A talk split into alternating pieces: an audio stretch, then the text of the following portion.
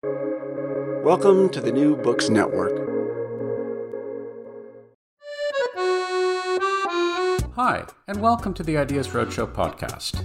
I'm Howard Burton, your host and creator of Ideas Roadshow, and I'm delighted to be partnering with the New Books Network to offer you our uniquely eclectic blend of long format conversations with a wide array of experts across many different subjects.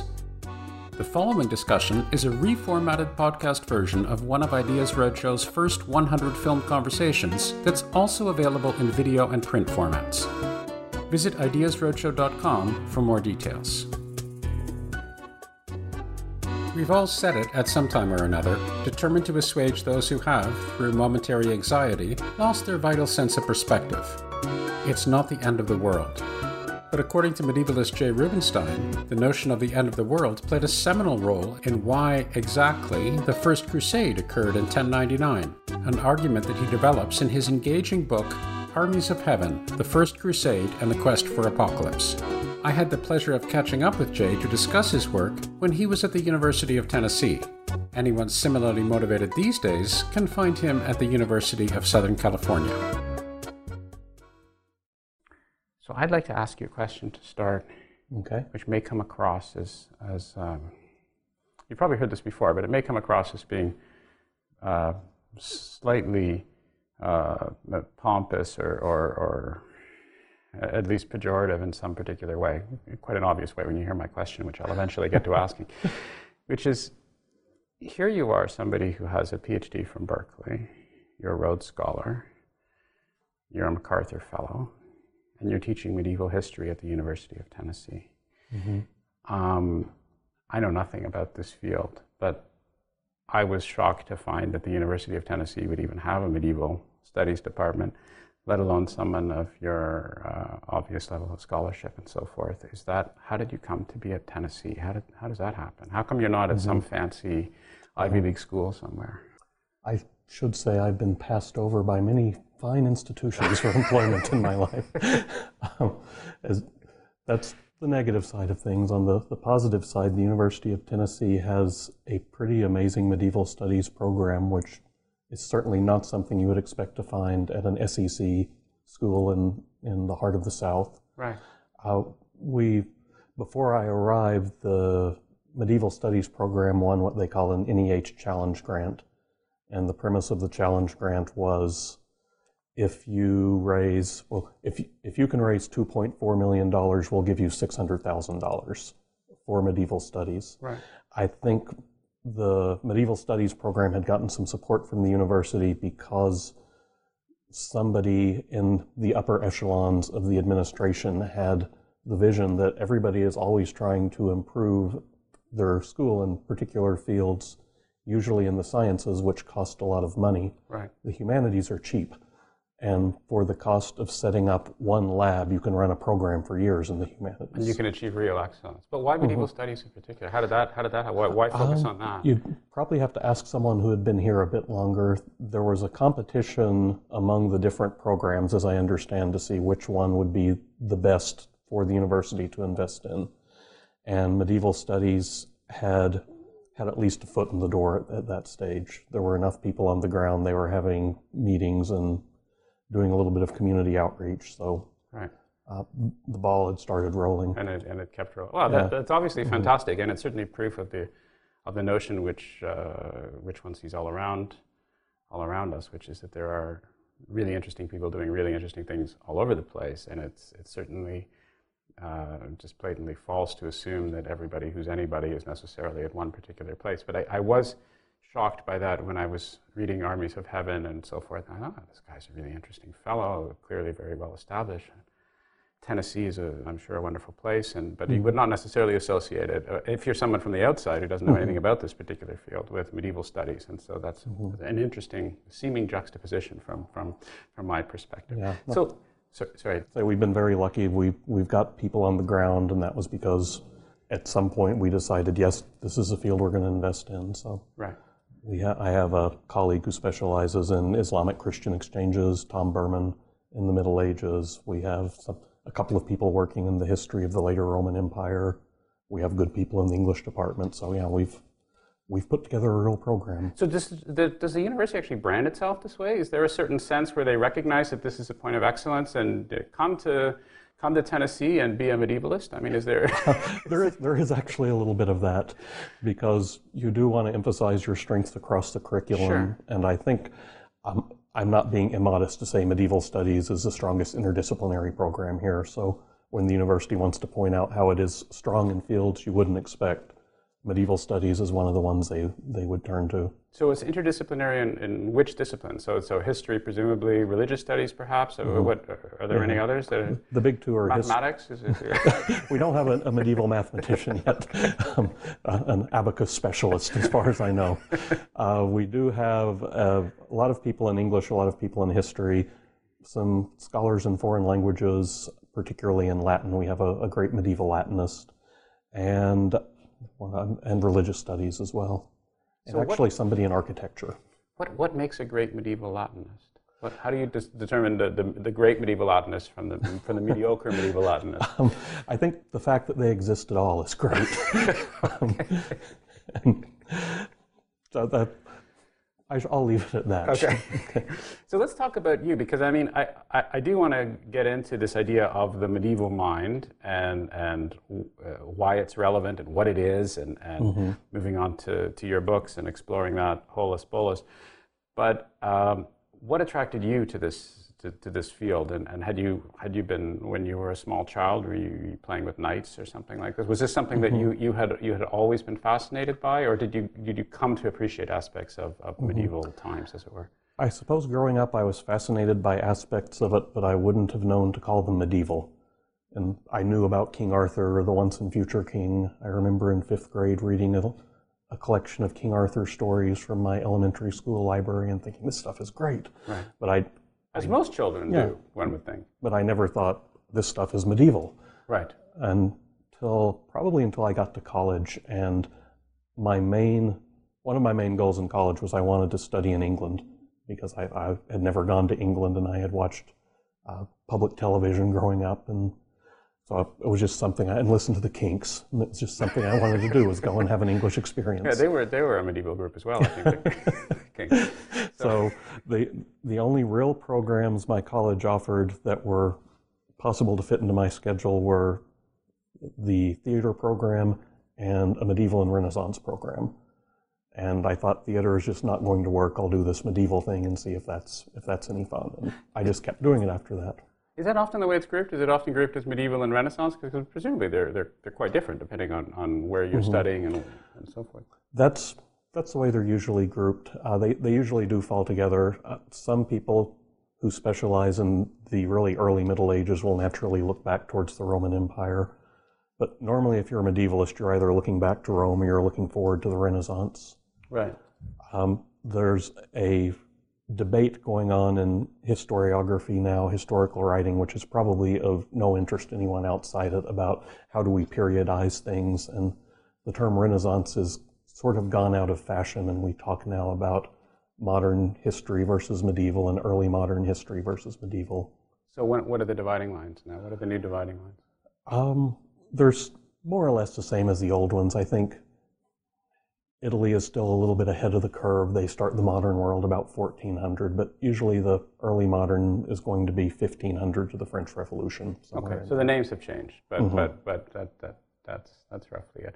Well, I wanted to say, and I and I had talked to you a little bit, or at least had some communication with you about this idea that for me, and and I'm guessing for a lot of people, because as I mentioned to you, my role is the uh, is the curious yet sadly ignorant fellow who goes around trying to talk to people who are both curious and knowledgeable. Um, and, and my sense of the medieval period is roughly that nothing really happened. You know, the, one gets a sense of, well, there was the, the Romans and the Roman Empire, and then the Dark Ages came, and a bunch of people went into monasteries, and then they emerged roughly mm-hmm. a thousand years later, and interesting things started to happen with the Renaissance. I'm, I'm simplifying mm-hmm. a bit from my, from my perspective. Um, clearly, the story is much, much more complicated than that, as, as all these stories are, much more continuous than that, much more interesting than that. Did you ever have, uh, did, you, did you ever have, were you under similar false preconceptions when you were when you were younger, perhaps when you were playing uh, King Arthur games or going? Did, did- was was this an awakening for you to recognize? Oh my goodness, look at all these fascinating things that these people are doing at this particular point in time.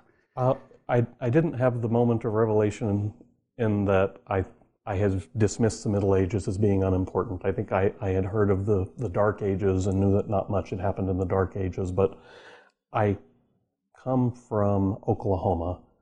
I went- to public school in Oklahoma, and there's a lot of wonderful things about going to public school in Oklahoma, but learning world history was not one of them. Right. So we learned Oklahoma history and American history, and I really, get, going into college, I couldn't have told you when the Middle Ages happened or what they were. Okay. So I, I really, I, I had no idea. So once I started, I began to pick up on the idea, the realization that people thought nothing went on in the Middle Ages. And medievalists, particularly in the the 70s and 80s, I think medieval historians wrote with the intention of saying, look how interesting we are. Everybody thinks that the modern world is great or nothing important happened before the French Revolution, but yeah, we had a lot of interesting stuff going on that's very different, and we're just as interesting and just as modern as as any of you are. Right. But um, I, I think there's been a, a sea change in that. I may be jumping ahead of, of Go ahead. There's, there's no, there's no, point. there's no plan. Okay. Go ahead. Jump, jump away. there's I think there has been a sea change since um, the late 90s going into the going into the 21st century in that the kind of things we talk about as being interesting and characteristic of the Middle Ages have started to come back in style. I remember watching reports out of Israel during the Second Intifada when uh, the Israeli government sent tanks into Bethlehem and and seeing tanks outside the Church of the Nativity, and I thought, my God, this is the Crusades happening again. Right, right. And then I heard that some of the new government policy involved if a if a terrorist suicide bomber attacked, he should know that his family was going to pay the price after he died. And the notion of family responsibility for a crime committed, that's the feud mentality right out of the Middle Ages. Right. Um, Not to mention George Bush actually using the word crusade. Uh, no, I, I saw that happen live, and I could see the word about to come out of his mouth. We're, come, we're urging the world to join us on this new, no, this new crusade. Oh, God, he did it. a train wreck in slow motion. so Yeah, obviously, post 9 11 is a, after 9 11, the crusading mentality was back to right. on both sides. So, Right. um, unfortunately, when I started studying medieval history, one of the great joys was it was not relevant and we could do whatever we wanted and nobody cared. But suddenly, we've got religious warfare and sex scandals in the Vatican, and we're we're all modern again. Well, it's a, a double-edged sword, I guess, to uh, to make an, an image. Uh, um, th- so let's get back to some of your early work. Um, And the person you seem to specialize in is this Guibert of Nogent, um, who struck me again. So I here I am reading these these, these books, the the, the uh, his books, and, and a book that you had written about Guibert of Nogent. And this is again somebody, sadly, I had never heard of before at all. Um, and what struck me as particularly curious and interesting is that he is, uh, it seems, he's somebody who wasn't particularly successful by the standards of the time at all. So, which makes him, it seems, quite uh, one of the things that makes him actually very interesting. And, and according to what you had written, he's also somebody who was used by all sorts of different interest groups over the centuries to promulgate their particular views, almost as if uh, he was this spokesperson who was brought out of the 12th century and, and, and uh, given to them. So maybe you can say, uh, well, please go on about Guibert. What, what interested you about him? Why were you interested in moving forwards um, and giving a deeper study of his work? Um, he was some somebody I had read when I was in college. First medieval history class I took included Guibert's autobiography, and it was a very strange book. As if you've looked at it, you will know. yeah. And it's the kind of book that sticks with you, particularly because it was so difficult. And I felt like I just really didn't get that book. And I know it's important. Anytime I packed up medieval books to go somewhere, I would take that with me and think, at this time, I'm going to figure out what's going on in this book. Yeah. So How long did it take? I- Oh, I'm still not sure I have. I'm, I'm still working with it. I've the the key, as much as I found one, I discovered in graduate school. I had a professor, an advisor who was fairly eccentric in his interests, even by medieval history standards. And his primary focus, as much as he had one throughout his career, was biblical exegesis. So commentaries on the Bible, verse by verse, which were produced throughout all the Middle Ages. And in order to make something I might be interested in mesh with his interests, I saw, oh, Guibert has done all of these biblical commentaries, and nobody seems to have worked with him. So that was my entree into it. I could say, here's something new, here's a, a text people have ignored, and it's connected to this person people, at least in medieval history, have heard of. If, if he's still not breakfast table conversation, he's, he is known within my world. Within your breakfast tables, as it were. And, and, and were those easier to deal with than the Monodies and his uh, autobiography? No, they're they're equally difficult, but in different ways. I, part of what has made the Monodies, as as you use the correct title, which I'm, I'm very pleased with, Oh.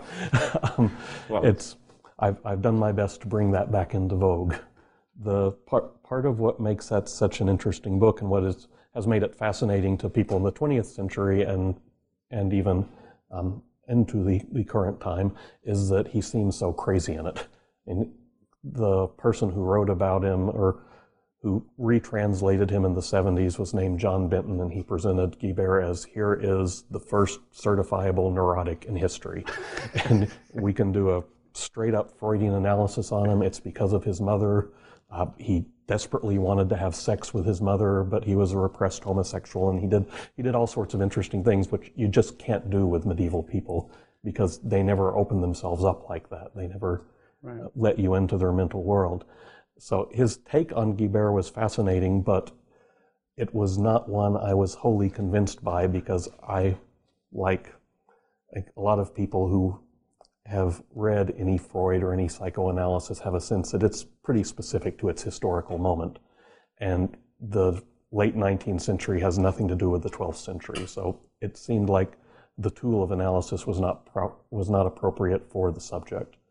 So But this wasn't the, this wasn't the last guy, or, or rather, maybe it was the last guy, but this certainly wasn't the first person to, uh, from your perspective, take him out of context, right? This has happened before. In, in Oh yeah, contexts. previously he, in the 19th century, he was regarded as the first true Frenchman.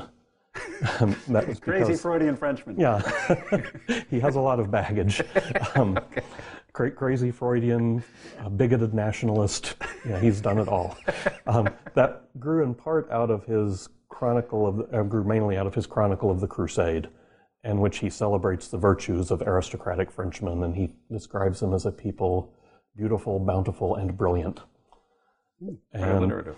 and yeah, it, it, well, I think. At least in English, anyway. I, I must admit, I, I probably gave the alliteration to that translation. Um, but, but he is very elegant in his own sort of uh, stentorian, awkward Latin style. He, he, he, he is a very eloquent writer. So I, I try to be true to that when I translate him. Right. But at any rate, he, he celebrated the achievement of the French people, and this caused 19th century French nationalists to really glom onto him. He also wrote a very strange, very uncharacteristic for the Middle Ages book, which was an attack on relic cults and the veneration of saints' bones. And he attacked them on grounds which sound almost like they're taken straight out of the Lutheran playbook. That this leads to corruption, you know, the dead should be allowed to rest in peace, we're covering them in gold, um, where all sorts of superstitions have grown up around, around these these abuses of piety. So he, he writes about them in ways that sound completely out of step with his time. Right. And perhaps because they were, he was a little out of step with his world. And that, that does come through pretty clearly in, in everything he wrote. So this was taken as a sign by the same people who celebrated his French nationalism as he's also the first great rationalist. He's the first great critical thinker produced in the Middle Ages. Um, moving further back in time still, he, be, he was sort of a counter Reformation hero precisely because he anticipated a lot of the Lutheran critiques of church abuses, and he, he was able to um, not put up a defense upon, on behalf of the church, but to say, he was an example of somebody saying, look, we, I recognize there's a problem, there are abuses, but that doesn't mean throughout the whole church. Right. So lots of groups have, have found him a useful person. It's, it is fascinating and even a little shocking that somebody who was the paragon of rationality and nationalism in the 19th century should come should become the symbol of the first great madman right, in the 20th right, the century. neuroses, and an advocate for the Counter Reformation. All Yeah. this all thrown in. But do you, do you still?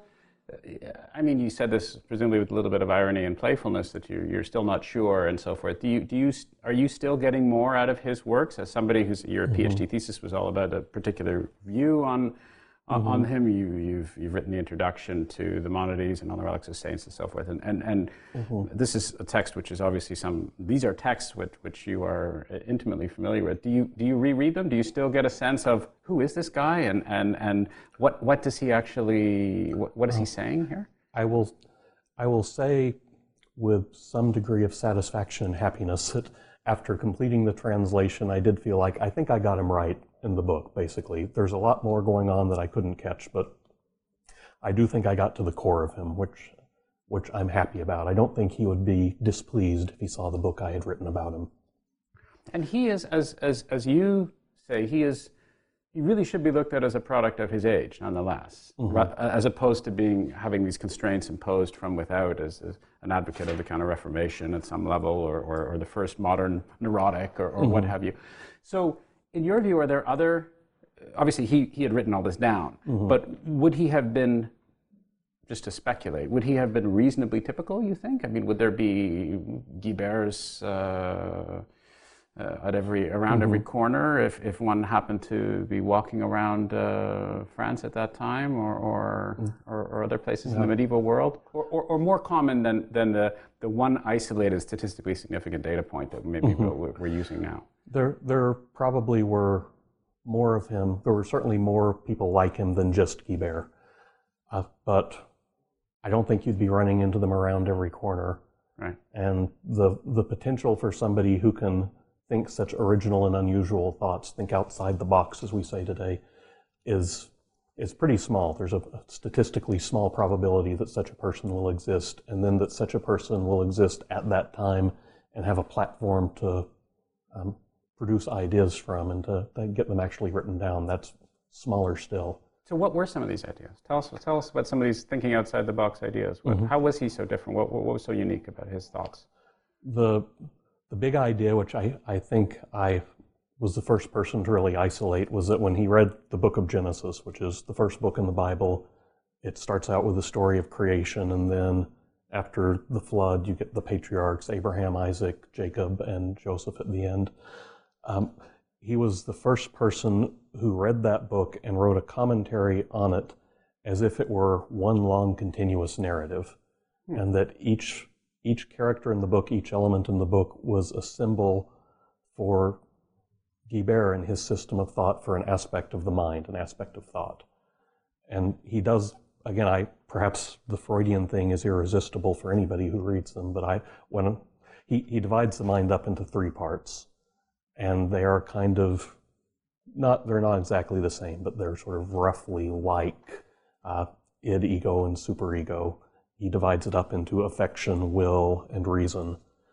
And the book of Genesis, as he interprets it, is these three parts of the mind interacting. They're always in conflict with one another, but they're also growing. And reason is reason as a faculty is establishing itself with more security as time goes on.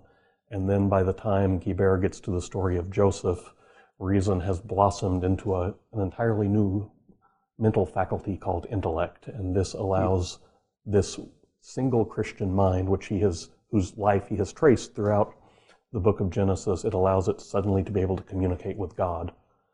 And so effectively, he's, he's the first person to write a commentary like this, but he's also one of the first, if not the first person, to develop an abstract psychological system about how the brain ought to work, and then to sort of apply it to his own world, to his own life, and say, this is what spiritual progress and psychological progress looks like.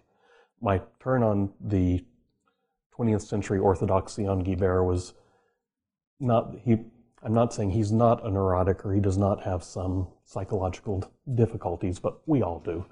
But what, what makes him unique is he's the first person to really think abstractly about how the mind works. So he developed a psychological system, applied it to his life, and out of that grew both this mammoth commentary on the book of Genesis and this extremely unusual autobiographical tract.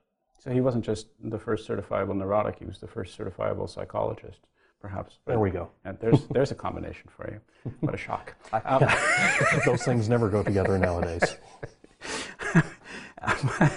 what, um, but he, nonetheless, despite all of this originality, despite, mm-hmm. uh, d- despite the curiosities associated with his character, he do- does not seem to have been terribly successful by the standards of the day. So why, why is that? Why wasn't he recognized as this original, creative, interesting uh, mind? Mm-hmm. I think part of the reason was, well, part of the reason was that his best ideas he wrote in the form of biblical commentary, which is not the most accessible form.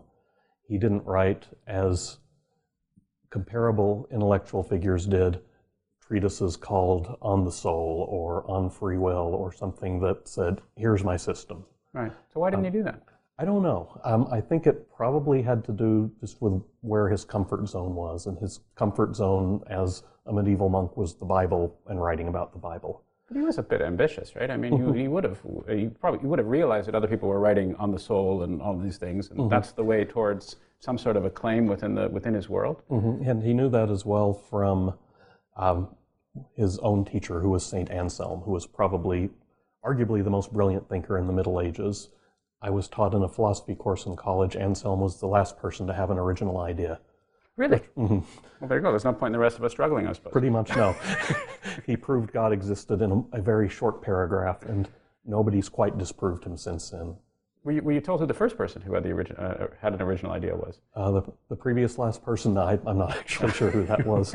I've also heard all philosophy is a footnote on Plato, Plato and yeah, Aristotle. Yeah, yeah. I think Whitehead said. said okay. I don't think the Aristotle. I think it was a footnote on Plato. A footnote I mean, on Plato. There are, I'm sure there are Aristotelians who believe something very comparable. Okay. But um, okay, so that's that's curious. Mm-hmm. And and, and uh, there's another reason why, a, a, much more personal reason why I think Guibert was not embraced by a wider audience, and that's because I think he just had a knack for annoying people. Oh, really? Mm-hmm. Really? Uh, for example, his just out of, out of fun, or, or, just by the way he was writing, or, or? Uh, I think it probably was born of his own insecurities.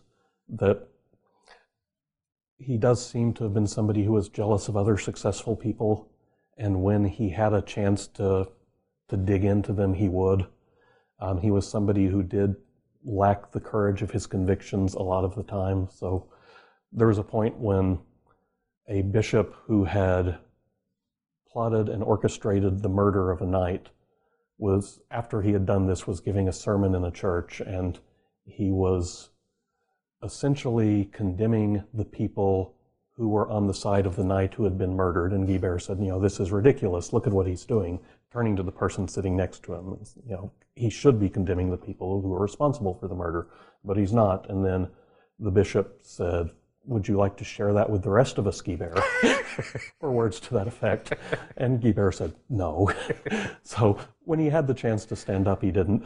The really intriguing one to me is his book on the cult of relics, because he wrote it as an attack on a neighboring monastery.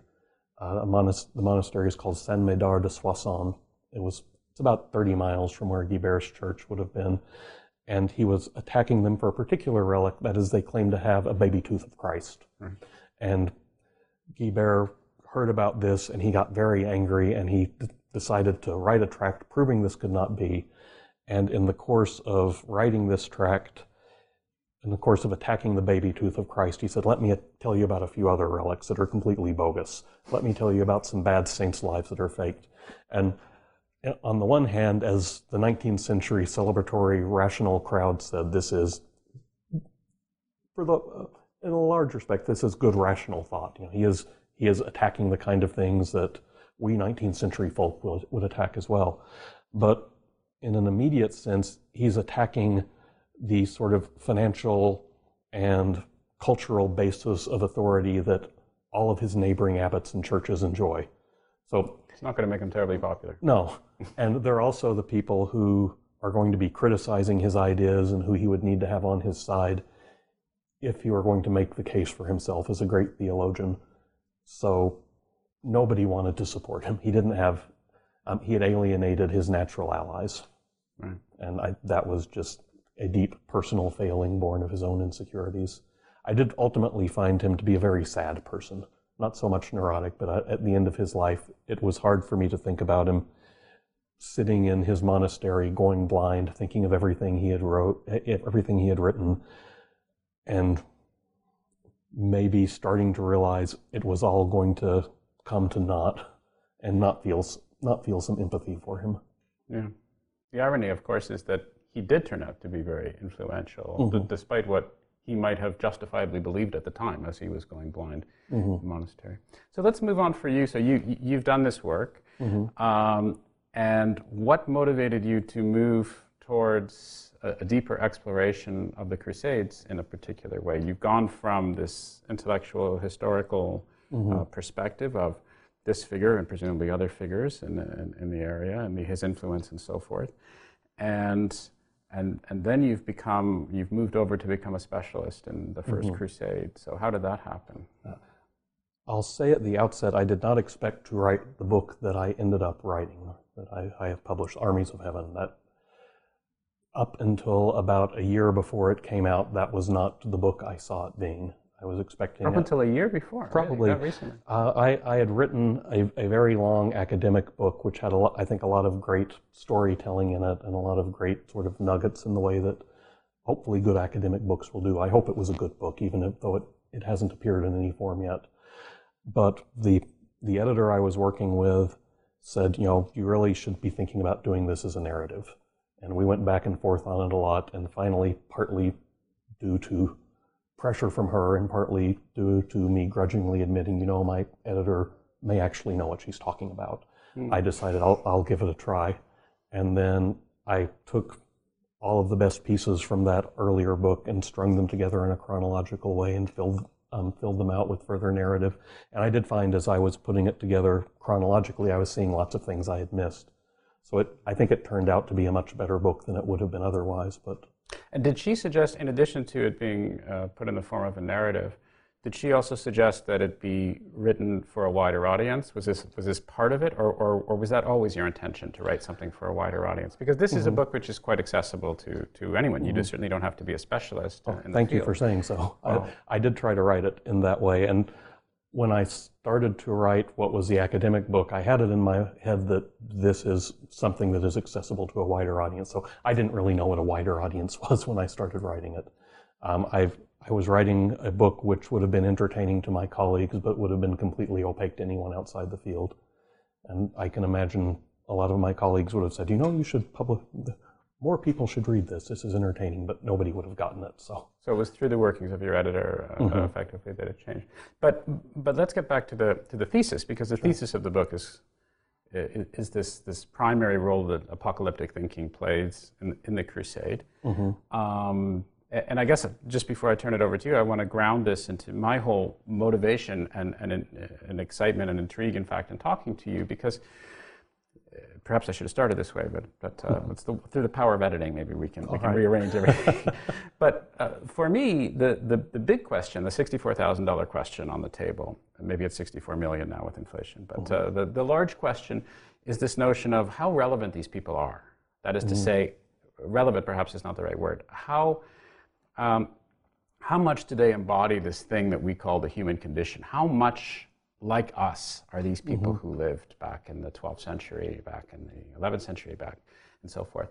Um, it, is there a sense uh, by which we can we can somehow, um, by appreciating them and what they did and what they thought, that we can learn from what it is that they've done, we can identify with them, we can somehow get a deeper appreciation of this aspect of the human condition? Or are they so alien to us, these people who mm-hmm. are doing these horrible atrocities in the name of uh, whatever in the name of God that are walking across thousands of miles on these on these pilgrimage, these treks that end in this, this obscene amount of violence and this this this wanton horror show that, that comes on such a regular basis, are they so completely different from civilized man that we can just look at them as some sort of bizarre curiosity as we would people or entities in a zoo or some other species or something like that? Mm-hmm. And, and uh, as I was reading some of some of the earlier works, uh, and as you were listening to you talk about Guibert and so forth, it seems as if it's it's curious because there are clearly resonances with people of all sorts of different ages as they read this guy and they say, oh, yes, he's a spokesperson for our view, he's a spokesperson for our view over here. Um, and so when I, when I look at something like the Crusades, that there's a tendency to say, notwithstanding whatever George Bush has said, notwithstanding the fact that there are tank, tanks in Bethlehem, well, that's mm-hmm. really these people who are completely you know, of a completely different mindset that doesn't particularly apply to us. And so part of my meta theme in exploring this is trying to get a sense of where, if anywhere, that line actually uh, exists. So that's a long, rambling um, preface that, that, that doubtless should have ended in a question. Um, so, so now I'm going to go back to, uh, to why you're interested in the, in the Crusades mm-hmm. and, how, and how this apocalyptic thinking actually developed. Mm-hmm. Well, I'll where to begin with all of that? Yeah, you see, this is the problem. Mm-hmm. See, what I should do is I should give these little short questions. This is the, mm-hmm. what you're supposed to do if you're a professional interviewer, you see. But I'm, uh, I'm, I'm, I'm a talented this, amateur, as they used to say on well, the yes, I guess there's that. It's a, it's a new format. It's a whole new. It's a wild west out there. So, so even the rookies get a chance. So, and we can edit this all out. So anyway, okay. back to you. Yeah, talented amateur was a compliment, by the way, from the Avengers. Uh, John Steed, top professional, Emma Peel, talented amateur. I don't know if you ever oh, yeah, watched yeah, that yeah, show. Sure, okay. sure. Well, it's again the Anglophile in you that, that's coming to the fore. The Kings Very the much so. and it all led to the Crusades. um, I, what I, I was, I was, I grew more and more dissatisfied with the way people were writing about the Crusade. Uh, my interest in it I should add, as preface and in a way as self-defense began pre 9/11, um, almost immediately so. In that my first grant application for research on the Crusades I submitted just before the deadline, which was September 1st, 2001. So I've um, and then 9/11 happened, and suddenly the, the change I was talking about earlier in how medieval history shifted from being a curiosity from the past to becoming um, headlines happened, and I had proposed working on that subject. So that, that's when I got into it. Uh, I started out writing, though, very skeptically about the apocalyptic angle. Uh, and I also say this in a way as self defense from anyone who might think I'm deliberately sensationalizing. When I went into the, the topic, I really thought the apocalypse is not that important. And the first paper I gave on it, also actually the second paper I gave on crusading, I gave at a conference in Tennessee, although at the time I was living in New Mexico. And it was a paper on the, the crusade preacher Peter the Hermit, who is one of the, the more fascinating characters to come out of this era. And I was trying, I was trying to contextualize him and say that this is, um, this this is important, but it's not the whole story, and we shouldn't exaggerate it too much. I was writing in response to another book at the time. So, the one of the leading crusade scholars, I'll, I'll leave him anonymous in this forum, but one of the leading crusade scholars in the world was the official commenter on the paper, and he said, um, in a wonderfully British style, um, I have to compliment Jay on this paper. Um, he accomplished something I had thought impossible previously, which is to make me think there might be some relevance to all of this. Well, there you go. but of course, and then he went on to explain why there was not. not. and I, I had uh, an epiphany at that moment of, wow, these people really are scared of the apocalypse. They really don't want to confront it. So I, I, should, I should stay alert to it at the very least. And then with that mindset, as I read more and more crusade sources, I started noticing it's everywhere the apocalypse is everywhere. You've just got to be alert to the vocabulary and to the structures. And the more I learned about medieval apocalyptic thought specifically, as opposed to sort of universal um, evangelical apocalyptic thought which exists today, the more I learned about the specific medieval context, it's, it was not just everywhere, it was fundamental to the story. So I, okay. I felt, I began to feel like, and I feel like even more strongly today, I found what is the key to the crusade story, the key to how the crusade was read at the time it happened, that's been missed by um, everyone for at least the last hundred years. Let's back up and let's let's assume that somebody knows very little, next to mm-hmm. nothing about the First Crusade. Period. Mm-hmm. So give us some historical background as to what actually happened, what transpired, and, and then and then feed in your apocalyptic motivations. Okay. The story usually begins in 1095 when Pope Urban II held a church council at Clermont, and his goal, his main goals were to church reform, very sort of bland medieval ecclesiastical goals. But at the end of the council, he delivered a sermon about the need to liberate Jerusalem, which stirred up great excitement. I think it must have been a very choreographed event. He had arranged for people to come forward and agree to participate in a military expedition to save Jerusalem. Uh, he had clearly arranged for a group of seamstresses with cloth crosses to emerge, and anybody who vowed to go would have a, a cross sewn onto his cloak. Right there in real time. Yeah, right on the spot. Mm. Uh, so he, he knew how to work a crowd. I think other people were preaching similar things at the same time, and it's it's apparent to me. I think at this point you have to step back and be a little geopolitical. It's apparent that there was an increasing concern about what was going on in Jerusalem. Nobody in Europe or very, very few people could have put an exact description on what was happening, which was a new group of invaders from the Asian steppe, the Seljuk Turks, had marched into the Middle East. They were pushing back against the boundaries of Byzantium, and they had made it incredibly dangerous for pilgrims to travel to Jerusalem. So there was a lot of upheaval, there was a lot of uncertainty, and I think people beyond Urban were preaching this. So when Urban came up with this idea, it really took off. The idea as people understood it, and historians argue about what urban really meant. I'm not all that concerned. I'm more concerned with what people thought he meant because that's how they acted. The idea was that if you go to Jerusalem and fight Islam and recapture Jerusalem, which had been held by Muslims for over 400 years at this point, uh, you will have all of your sins forgiven, and if you die, you will go straight to heaven. Some people as well, I think, heard this and thought, you will have all your sins forgiven regardless of what you do for the rest of your life. But that's another story. So the message takes off, armies start to organize. The first armies to leave are led by this character I was talking about earlier, Peter the Hermit. They are armies following Peter that are partly knight, partly aristocratic, but also include a lot of common people.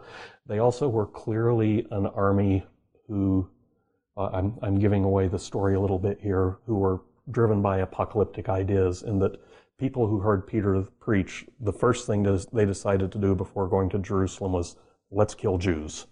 Um, we've got to take care of the Jewish problem at home before we go to Jerusalem.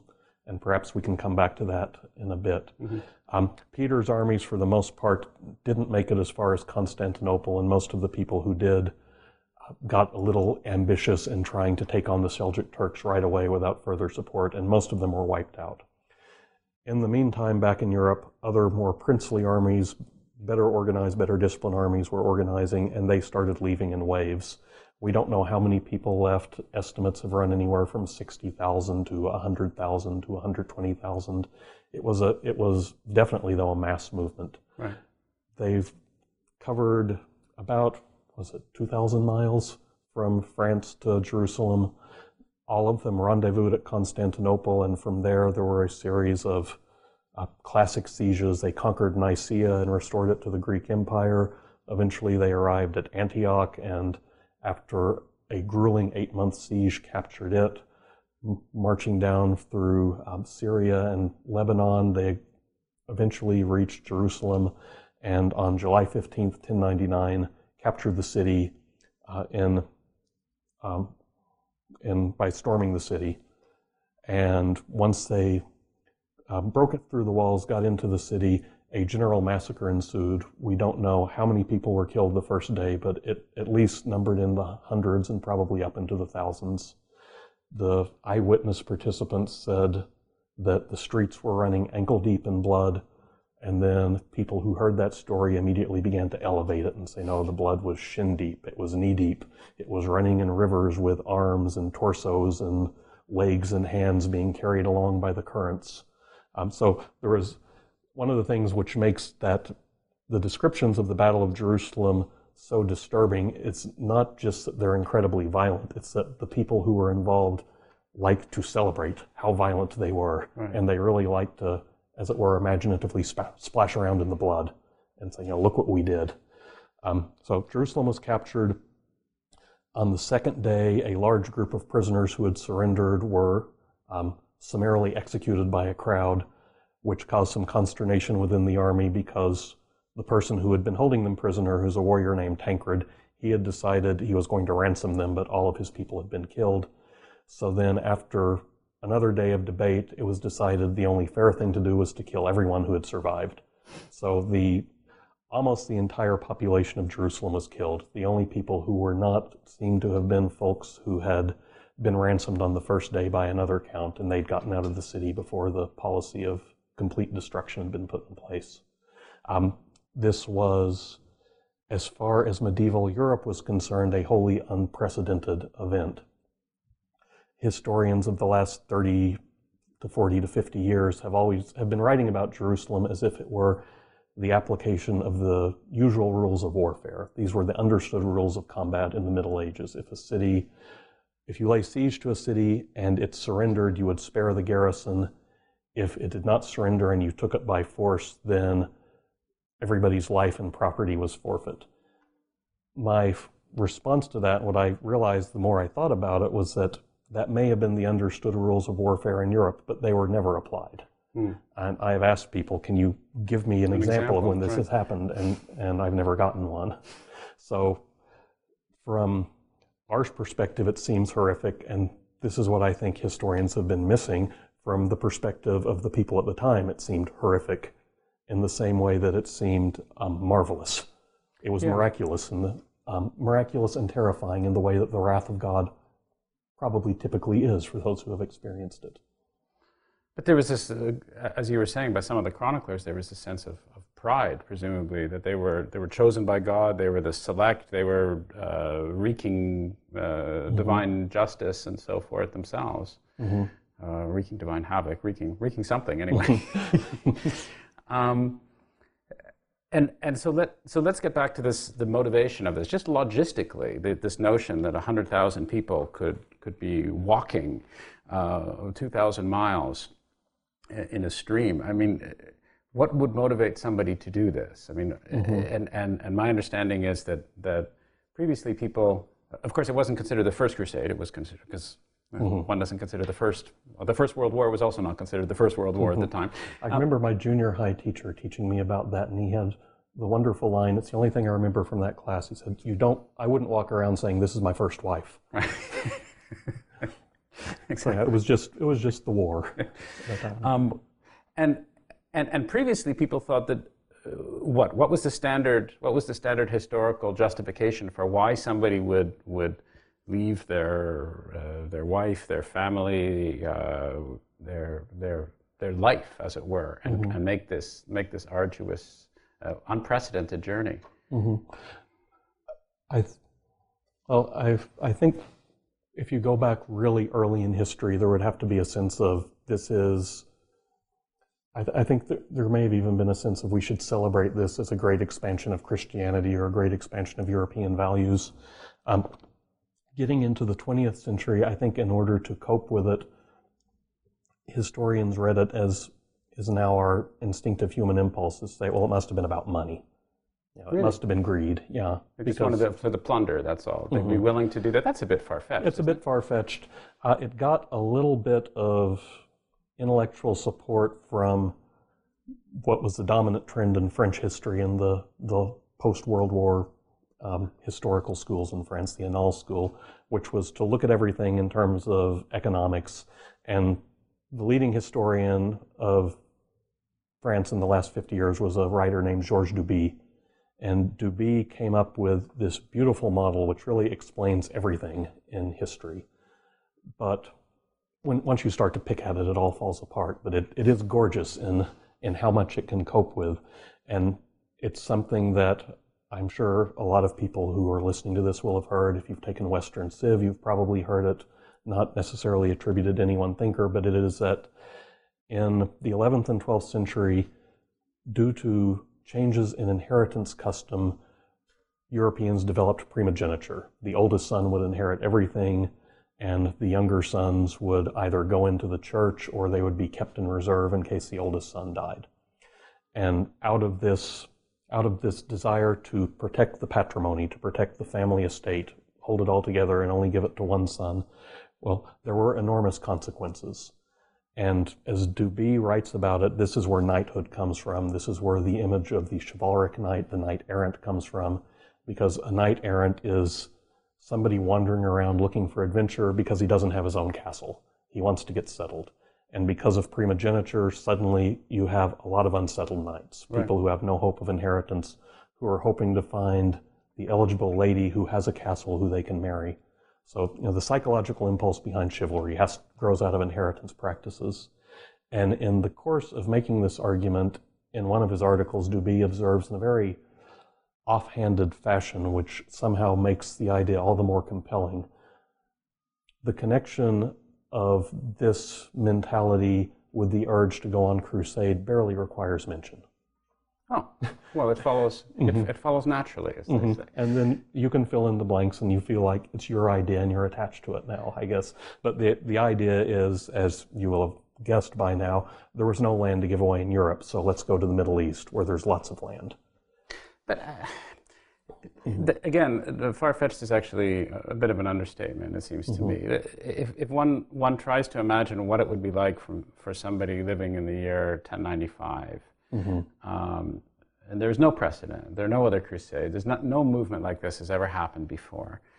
Um, sure, there, has been internecine warfare, there's been this, there's been that, but nothing of the order, nothing anywhere close to what actually transpired afterwards. Mm-hmm. And to imagine that huge numbers, massive numbers of people would somehow find themselves swept up in, in, this, in this unprecedented movement is, uh, requires some sort of explanation, it seems mm-hmm. to me. Well, and you're clearly preaching to the choir on that one. I'm trying to stimulate you to tell me what you think All that right. explanation is. See, this is my new style me, of not rambling okay. on for 20 minutes before but let me I give pass you it my, over. Well, let me give you another explanation I don't believe in, okay. and then we'll, we'll gradually work to the one I do believe in. Okay. Um, I, there are parts of this explanation work, which is in the Middle Ages, the most popular, the most emotionally satisfying form of religious devotion was pilgrimage. The great pilgrimage site was Jerusalem and the desire to go to Jerusalem, maybe not by itself, but it's, it's a key component in the story. Um, that usually is paired by what is the dominant school of historical thought now with another urge, which is the urge to perform penance. And the read on this is that knights, by the nature of their profession, rack up a lot of sins. And there was no, they would, they would rack up so many sins that it was impossible to ever work them off in your lifetime. So this was a, a constant cause of worry for people. And they needed some sort of spectacular and original form of penance in order to redeem their souls. And that's what the crusade was.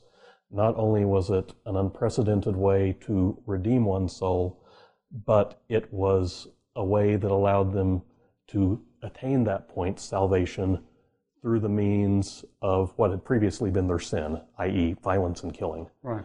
So uh, the First Crusade gave them a way out, gave their, gave their souls a way out. To prove this point, the, the most common method has been to appeal to what's known as charter evidence. And charters are legal documents drawn up usually between aristocrats and churches, frequently monasteries. Monasteries were the great record keepers, so that's mm-hmm. where we can turn to.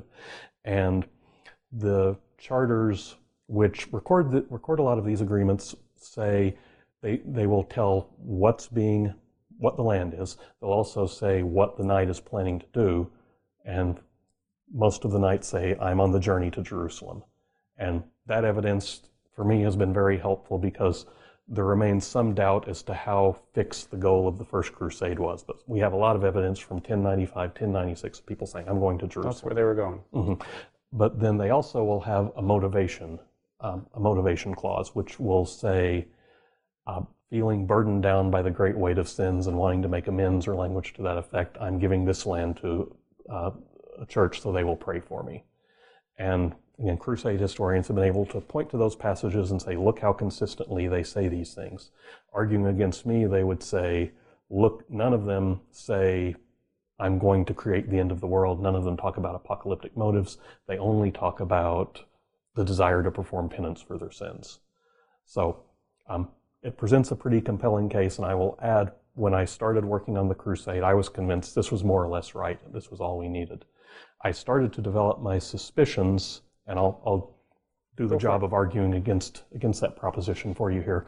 When I started reading, when I actually sat down with some of these collections of charters And I noticed that, yes, most of the ones that mention the Crusades have this passage in it, but I could go back to the year 1000 or even to 950 and find exactly the same motivation. Um, and it goes on after the crusade. In other words, every time anybody gave land away, It's a standard said- clause. Yeah, it's a standard clause. Just- It's- oh, that's what I was going to say when I, when I was listening to this. I mean, it seems like almost a legalese document. You don't expect personal motivations to be associated with a standard clause legalese document. Yeah, they don't provide windows into your soul. I think when I um, when I first bought a house in New Mexico, I, I had to sign a long contract, which was, you know, this was the form you follow. It's it's um it's as far as I know, it's still legal. Um, it's still legal doctrine for the neighborhood I was buying into. Uh, it, it included clauses saying that I I wouldn't allow an African American or an Asian person to live in my house unless they were servants. But you know, it's in the contract. Nobody has the energy to take it out at this point, but it doesn't really express reality in any way. Nor, nor your personal motivation No, certainly Um, not. So, so yeah, the, so there are problems with that type of evidence. Now, what what I started noticing, I, I think the charters which are really interesting are the ones that break form, where they actually don't say I'm doing this for the same reason everybody has done everything for the last hundred years, and there are at least a handful that do this, and those seem to me the cases where a knight's saying, no, this is what I want you to say. This is what my motive is. Make sure you get this down. And they are things like, I'm doing this to wipe the evil Saracens off the face of the earth. And you know, that sounds like a knight talking to me. Right. Um, and I also can't help but notice anytime I see knights in other other walks of life, they're frankly not all that put out at the thought of going to hell. They don't let excommunications bother them that much. The King of France was excommunicated at the time of the First Crusade, and he just went on with his life. Um, so I don't think knights were as distressed as this school of thought makes them at the thought that they had sins that needed to be worked off. And it wasn't just knights who went. Of course, knights went, but the knights weren't the only people who went on, uh, No. on this. clerics went, as I said earlier, commoners went, um, women went. Uh, we know a few nuns went as well. They, as we euphemistically call it today, had camp followers um, going behind them, and that was a cause for much consternation among the clerics. Where we've got to get the harlots away from the knights because they're causing the knights to sin, and God is not favoring us. So it, it would have been a, a real cross section of humanity going on crusade. Didn't Peter the Hermit have all sorts of? Uh, wasn't he? Wasn't he big on He having was- all sorts of prostitutes that were coming? With? He was famous for redeeming prostitutes. That was part of his mission Right. as before he became a crusade leader, and he was he was surrounded by uh, redeemed harlots. I think he was, as he did in so many other aspects of his life, he was trying to imitate Christ, and he had the example of Mary Magdalene in mind. That this is what this is what a Christ-like person does. Excuse me. more more fodder for the editing room. We, need, we need to take a break for a while. no, no, no, no. This it's fine. It's just something came into my throat. Okay. So, um, skepticism as to what motivated these people. Um, a, a few possible hypotheses that we are, that you rather um, have good reason to be skeptical of, notwithstanding the fact that you were convinced of them before. And then you start moving in another direction. hmm And then, as I I read the chronicle narratives, as I said I started to see a lot of this apocalyptic language. It was striking that Guibert used it, and this was sort of my entree into thinking about the question: is that Guibert, when he wrote about the Crusade, became just ecstatically apocalyptic about what was going on. Uh, look at what the passages I was referring to earlier about his great French pride. He would say, not, not just look at what we have done, but you know, we are fulfilling God's plan. And in those same passages, he would talk about how now there's a Christian king in Jerusalem, and can we doubt that one day it will rule the world? Uh, so he, he's, he infused it with a real sort of apocalyptic ecstasy. He included a long um, commentary on the prophet Zechariah, showing how prophecy of the end times was being fulfilled in his days. He, when he imagined what the Pope said at the Council of Clermont, he made it very apocalyptic. So it was all over. What's striking about that with Guibert is it's nowhere else in anything he, he had written. And I had, in order to write that book, slogged through all of his writing. So it wasn't as if he was he was a perpetual apocalyptic thinker. Mm-hmm. So, so that, that, that made you suspect that there was really something to this. It wasn't just him harping on his own same old theme, the Exactly. same drum. And even when he, the, one of the few times he mentions it, he, he has a little pamphlet on how to give a proper sermon. And unsurprisingly, from what I said about him earlier, he says you really need to focus on sort of the spiritual, psychological level. You need to make people feel bad about where they are, make them want to change. He's, and, but he says one level of preaching is to talk about the end of the world, to talk about the apocalypse and last judgment, but that does no good. It's a useless way of preaching hmm. because you know, nobody. Uh, it's it's very interesting. He kind of gets into deterrence theory, which has to do. you know, it could be used in modern criminal justice or for discussions about the death penalty. He says, you know, threats of punishment don't prevent crimes. Thieves get hanged, but they still steal. It's you know the urge to sin will overcome fear of future punishment. So let's not even think about that. So suddenly, this person who has said, "Let's not talk about last judgment and end things," um, makes it crucial to his depiction of what the crusade was. He got really excited about it, um, and other people did as well. So it was a, um, as an intellectual theme, it worked for all of the writers. So how did it come about? And so, so go right back to the biblical text of the, the apocalypse. Give us some sense as to what is actually said there, and then uh, give me some sense as to how somehow the conditions of the time enabled that to come to the forefront and serve as motivation for people to to go on a crusade. In your view, Mhm. The the Apocalypse is one of the most difficult and dangerous books in the Bible. It's one that there, there was a tradition in the Middle Ages that it was one of the books that you shouldn't read until you turn 30 because there were just there was just too much in it that could lead you down bad paths.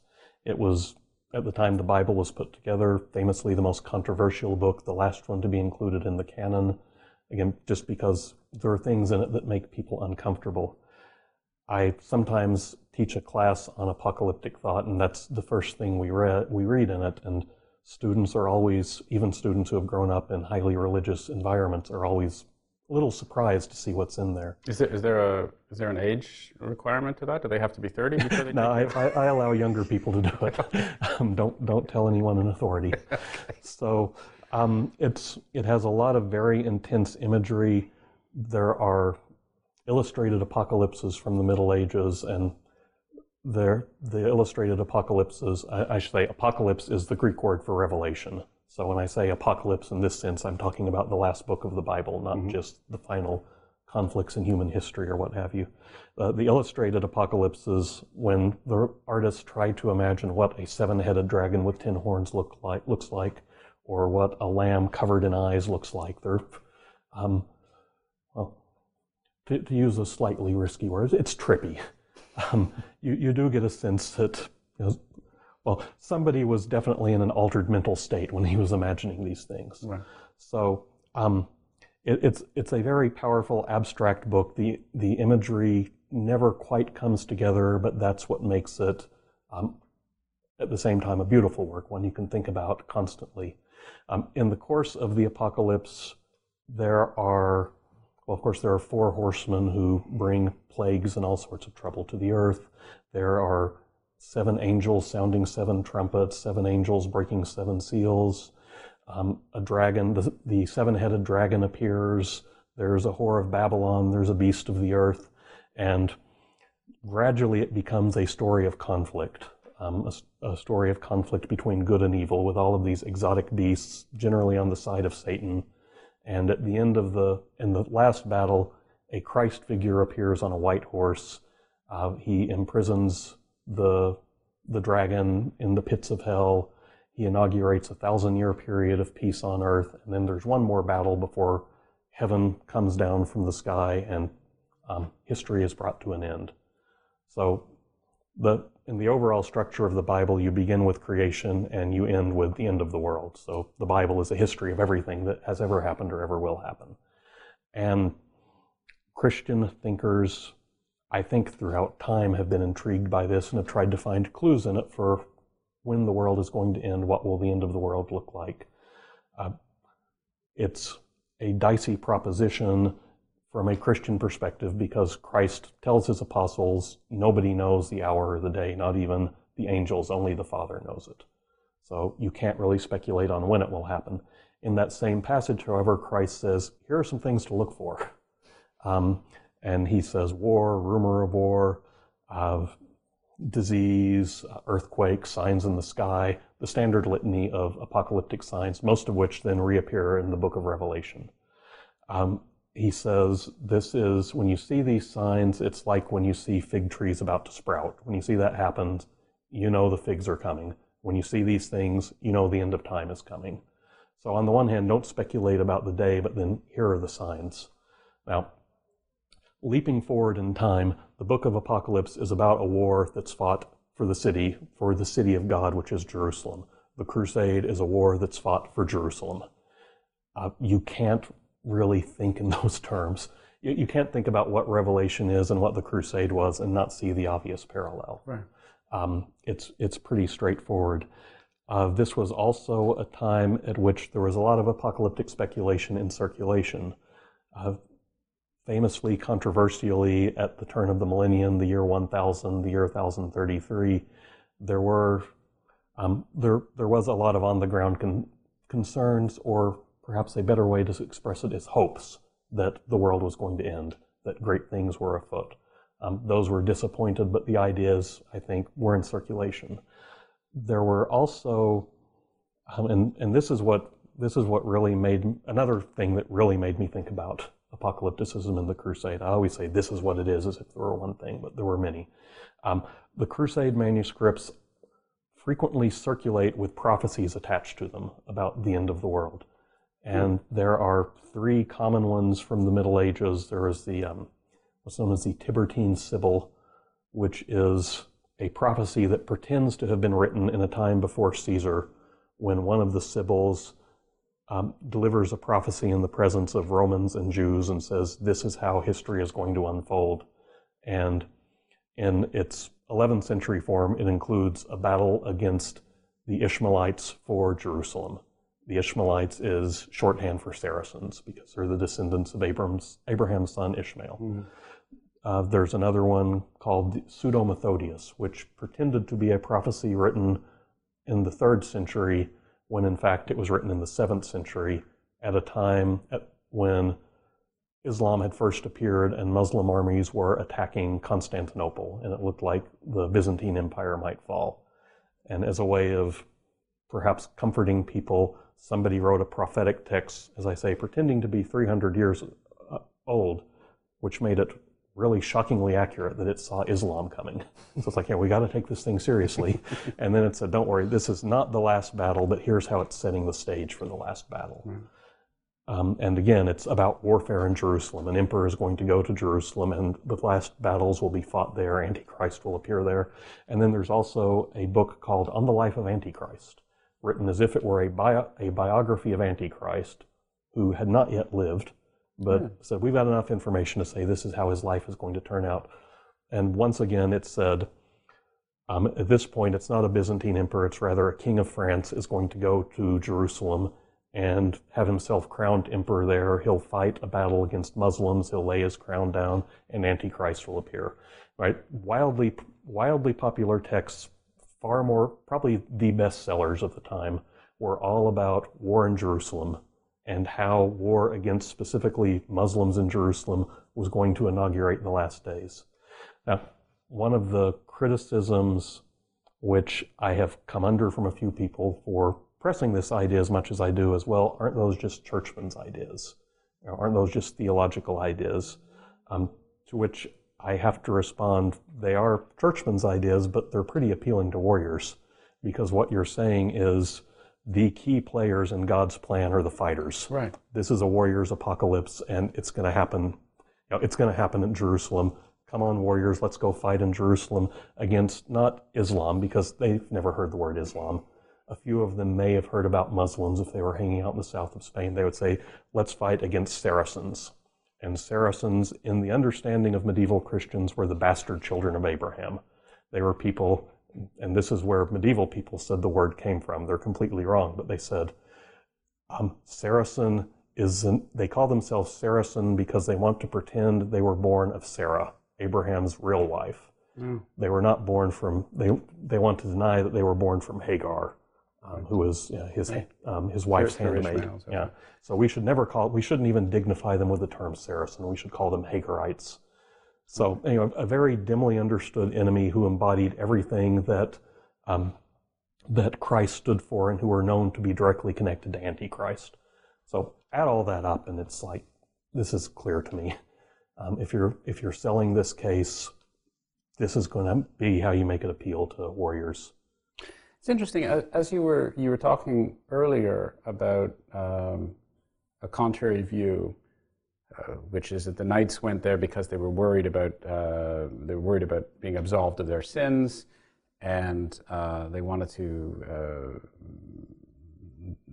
they, they wanted to have some effectively perpetual indulgence and so forth that they could get to to, to achieve heaven. And then you said, well, in my experience, many of the knights weren't overwhelmingly concerned with this notion of being excommunicated or, or what have you. It seems these things aren't necessarily mutually exclusive. I mean, it seems it seems uh, if I'm a knight, I could be motivated at the time. I could be motivated by, or even a knight today. But anyway, if I if I was a knight at the time, I could be motivated by these apocalyptic scenarios, by the sense that I was, uh, by participating, I would be involving myself and my very much needed military skills mm-hmm. in, in part of some extremely essential overarching divide plan. And at the same time, feel that by doing so, I would be absolving myself of any sins that I had mm-hmm. created. It seems like w- one can marry these two without any problem whatsoever. The very fact that some people may have been motivated to uh, to somehow absolve themselves of their uh, of their sins does not in any way preclude the possibility that they they were sympathetic to this apocalyptic or believed fully in this apocalyptic notion.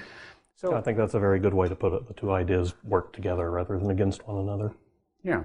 So, so let's let's let's talk about what actually happened, and this is this is fascinating for me. So, so the the thesis is that a, a primary, the primary motivation for all of this is this is this groundswell of belief that somehow gets generated, either deliberately or or just uh, uh, just in some some in the air somehow. It, it, it towards this notion that we are living in the end of days. This the apocalypse is here, and it is our obligation. It is our opportunity to hasten the end of history by uh, taking over Jerusalem and by resurrecting it in Christian, or not resurrecting it, but by by uh, re- putting Jerusalem back in Christian hands. Um, and then this actually happens from a militaristic perspective. Jerusalem is in Christian hands. And then what, what strikes me as so astounding uh, is, is that um, many people believe, notwithstanding the fact that Christ doesn't appear and all the rest of this, many people believe that they have actually, uh, the apocalypse has actually happened, even well after this, according to your, your, your, your theory. So maybe you can talk a little bit about that. Yeah, I think it would have been so much easier for everyone to live with if they had just lost. because Christianity is a great religion for losing. You think like, well, you know, the the the founder of Christianity got crucified. We Christians like to end their lives gloriously. Martyrs get killed and they go to heaven. Um, Christianity is a it's a great religion for failing and thinking, well, we'll do better next time.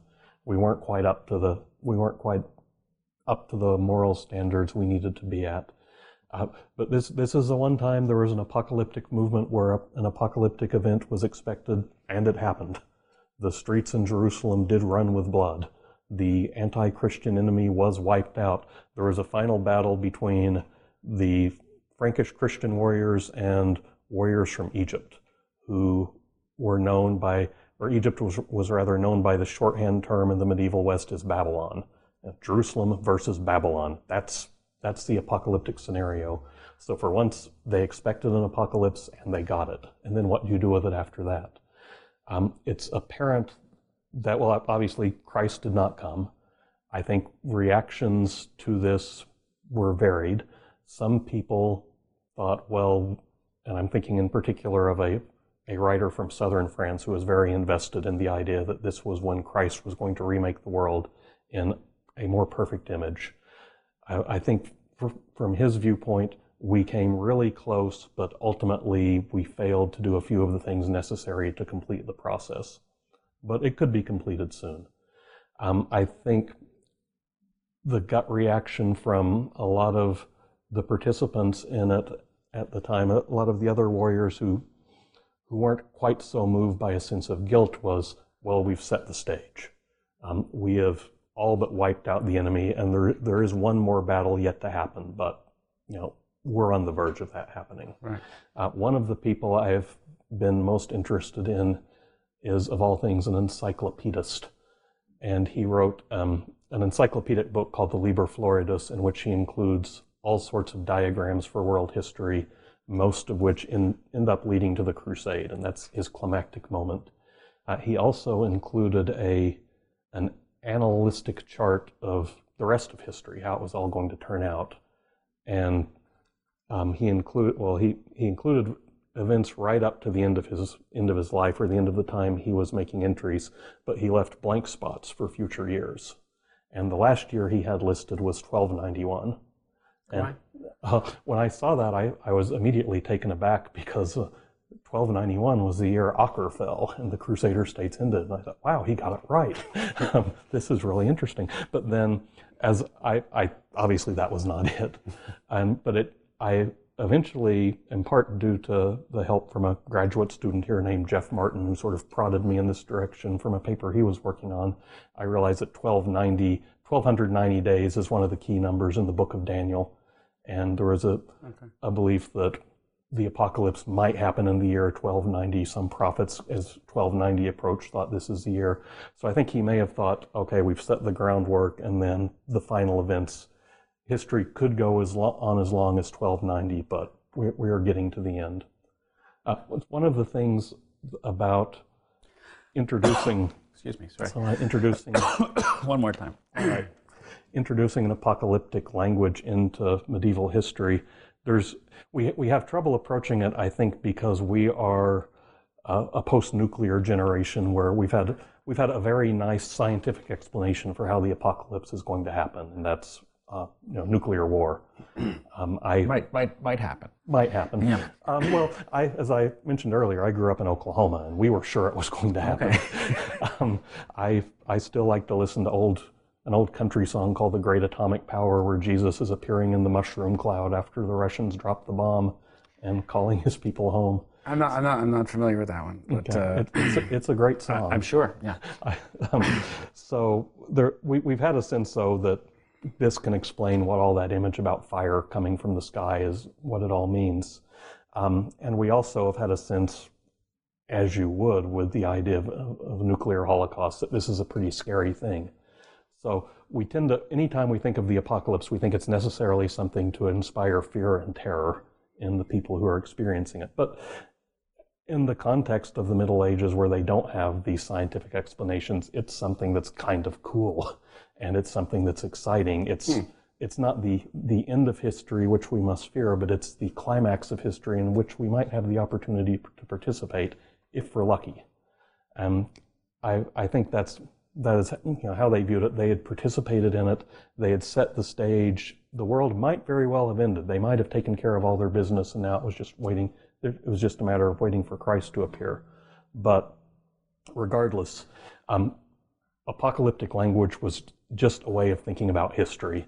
It was what history's capstone was going to be, and anytime you set out to make history, that's what you were trying to make was advancing God's plan for salvation, getting closer to that final apocalypse.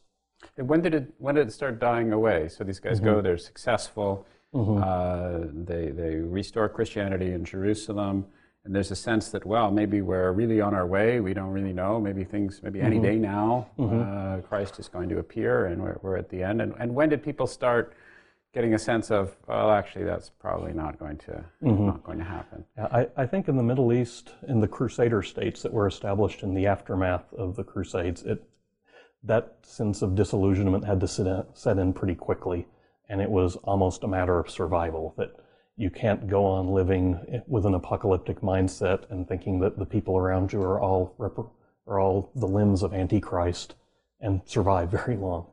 So I, I think um, adaptation to the new reality must have happened right. pretty quickly there. Uh, in Europe, it it survived much longer, and in varying circles, I think it went on at least until I think until the 1120s, there were people who still looked at the First Crusade as the great apocalyptic moment. Um, by by the 1120s, people were pull, people had pulled back from it. I think that's my sense. With Guibert, it certainly had happened by the end of his life, and again, this was one of my clues into his mindset on this. In his early commentary on Genesis, anytime he mentioned tents, and tents get mentioned all the time in the Bible, the Latin word for tent is tabernacle. So anytime you read about a tabernacle, it's a tent. Anytime tent got mentioned in his early commentaries, Guibert would say, Tents are things that we associate with pilgrims and knights. And here are all the virtuous associations that leads us to with this passage. Um, pilgrims and knights are a description of crusaders or pilgrim knights. He wrote that stuff in the 1070s, 1080s, 1090s, um, possibly during the First Crusade, but not, uh, not after. At the end of his life in the 1120s, he did a, a new set of commentaries, and anytime the word tent came up, he would say, Tents are associated with pilgrims and knights, therefore they indicate instability, fickleness, and violence. So they'd taken on all these negative connotations. Right. So I think by the end of his life, he, he, he had turned on them. Mm-hmm. Yeah. I think that probably also had a lot to do with the fact that he actually had to live with crusaders who had come back. and he had to say, these are the guys I was idolizing. Um, and, and they were really nasty people. Yeah.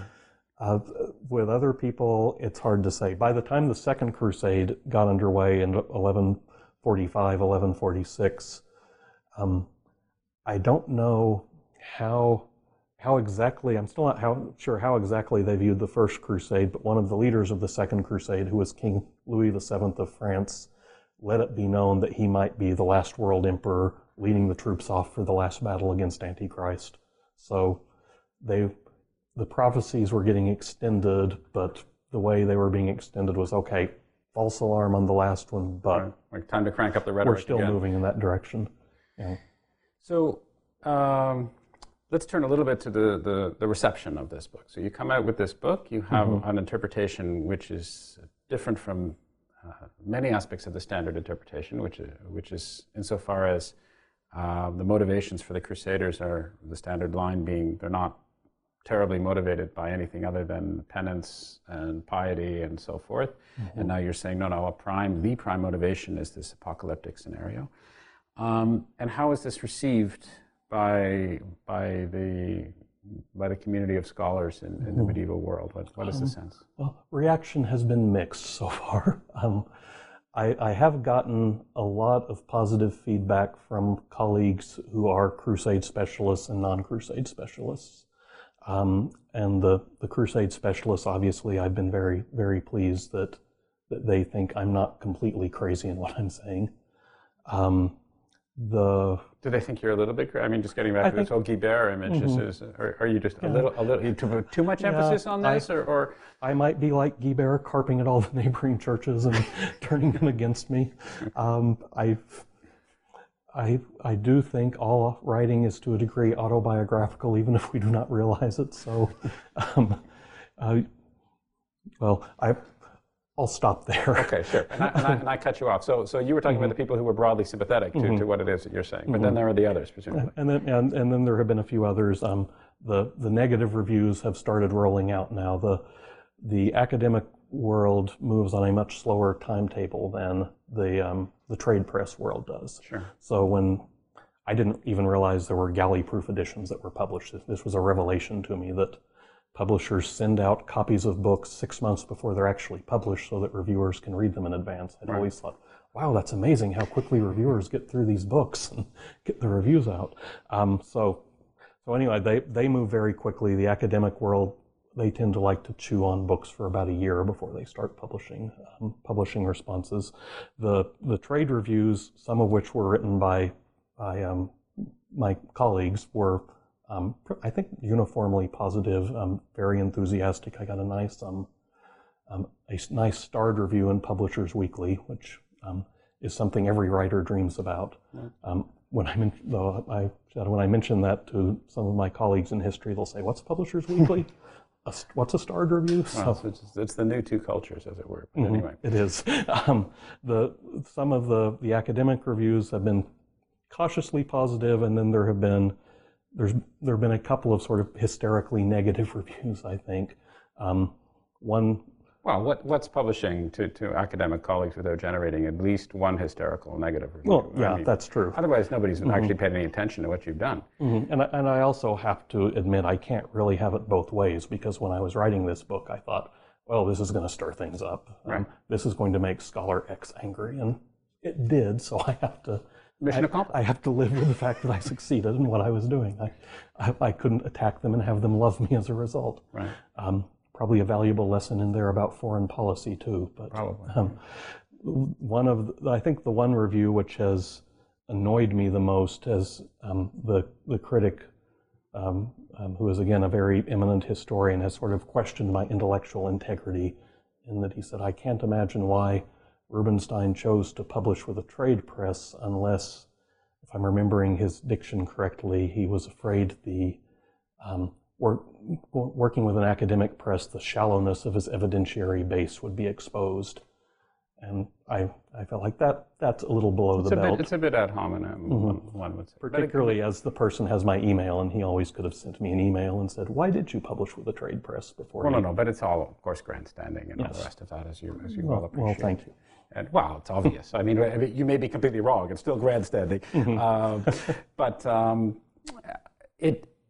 Let, us get back. So there's the, all the academic sniping, and some Mm-hmm. people are, are reasonably impressed, and some people are hysterical, especially if they cling to a radically Mm-hmm. different view, and, and, and so forth. Um, I mean, I guess one of the things that's a little bit more substantive uh, that I'm curious to know within the, the world of scholarship is are more people sort of uh, sitting up and taking notice and saying, yeah, maybe this apocalypse thing, maybe there's more to that. Maybe we should look, maybe we should do a little bit more research ourselves, bearing that in mind, uh, looking at this as, as, as an appropriate, one of the appropriate metrics or windows by which we can actually look at this, uh, at this world. Is that happening? In that respect, I can say yes. Um, I've, I've I've been successful, maybe not just because of this book, but because of um, other things I've been writing, and um, a few of my colleagues as well have grown interested in apocalyptic thought in other contexts. So it's it's been opened up, but the real um, concrete sign I can point to is that Cambridge is coming out with a new two-volume history of the Crusades, and um, these two volumes will include a chapter on apocalyptic thought and crusading, which I've been asked to write. And I, I think that that's a sign that the people who are the gatekeepers of scholarship are now saying, okay, we do need to let this in, that this, this is Right. part of our discussion. So I can be pleased with that. Indeed. Let's get back to the impact of, uh, in your view, that the Crusades had. So these guys won. Um, you mentioned how uh, i- i- all sorts of interesting things seem to have happened from that. That it was formative to the to the generation of this notion of nationalism, uh, aspects of the chosen people, all the rest of the sorts of things. So talk a little bit about what the impact of victory, unexpected perhaps, given as you say the uh, the long odds against uh, a victory in the Crusades and the fact that, uh, that, that Christianity up until then had not been riddled with all sorts of, uh, of victories, as you had pointed out. But this was a victory, certainly a military victory. Um, so, what impact did it have? Well, I, I think the impacts have been huge. They, I, I never want to say, well, this caused this. Sure. post hoc ergo propter hoc, as they say in logic classes. But I do think it acted as a catalyst to a lot of changes which were already occurring. Um, I think it shift it did shift a few historical movements in fundamentally new directions. Uh, one of them is uh, this sense of national identities coalescing, and particularly Frankish identity, which is a slightly archaic way of, of saying French. Um, that I think after the First Crusade, the Franks are on the way to becoming the French, as it were. Um, and the 19th century historians, as is so often the case, were not entirely wrong in their enthusiasms.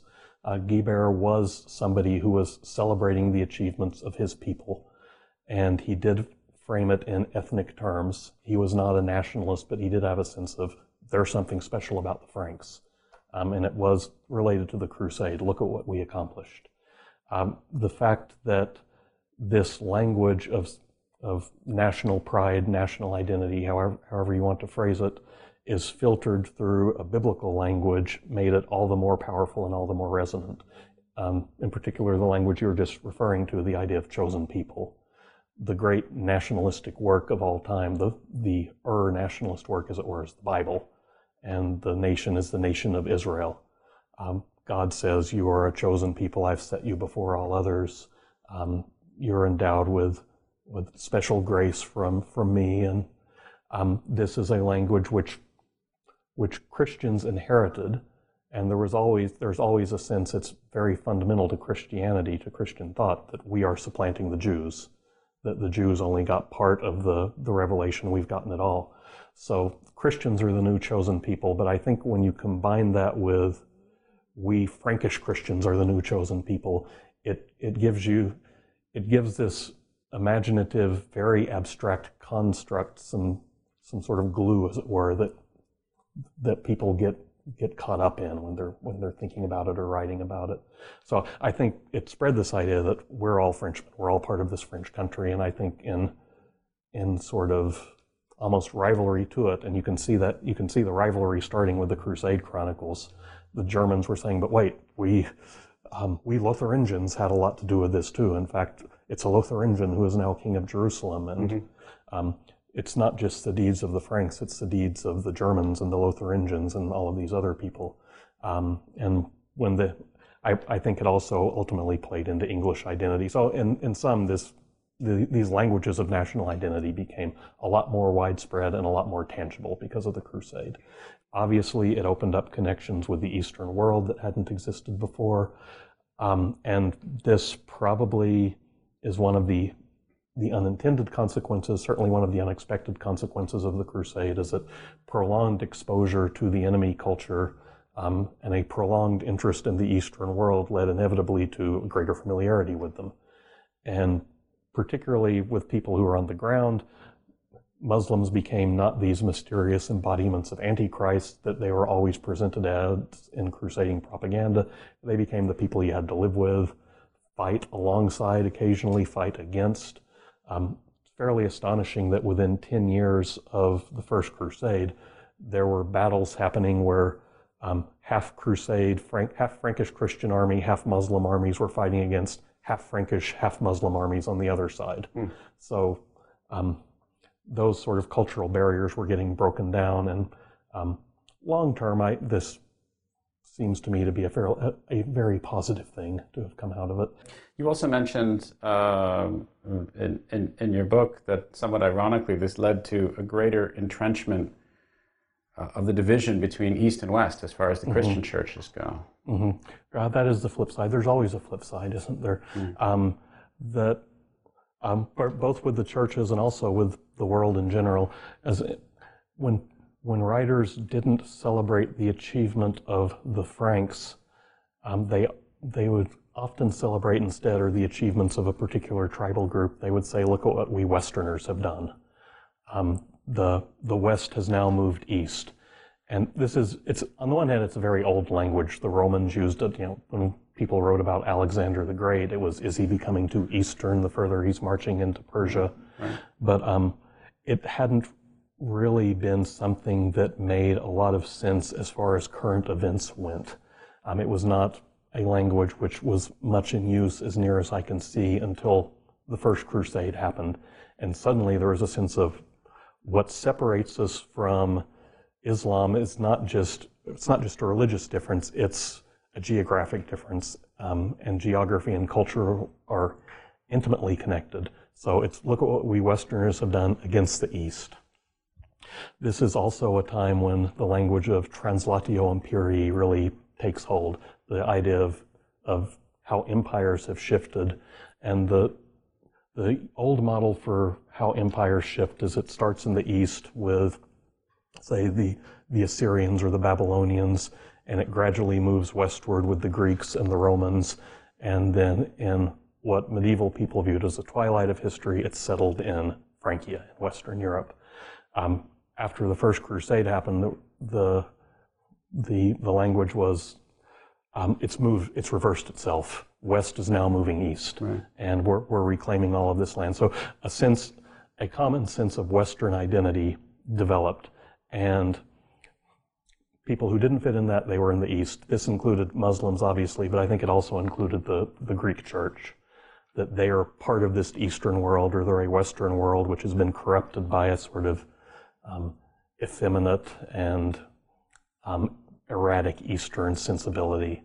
So there, um, I, I, do think those differences set in. They also set in in part because most of the writers who wrote about the crusade uh, took a very dim view towards the Greeks' part in it, towards what Constantinople had done. Mm-hmm. That their contribution had been either negligible or, um, stretching a little further, it had, they, they had actively campaigned against the, the Crusaders by the end of the expedition, that they, they had sided with the Muslims. And th- this resentment clearly survives and, and festers throughout the 12th century.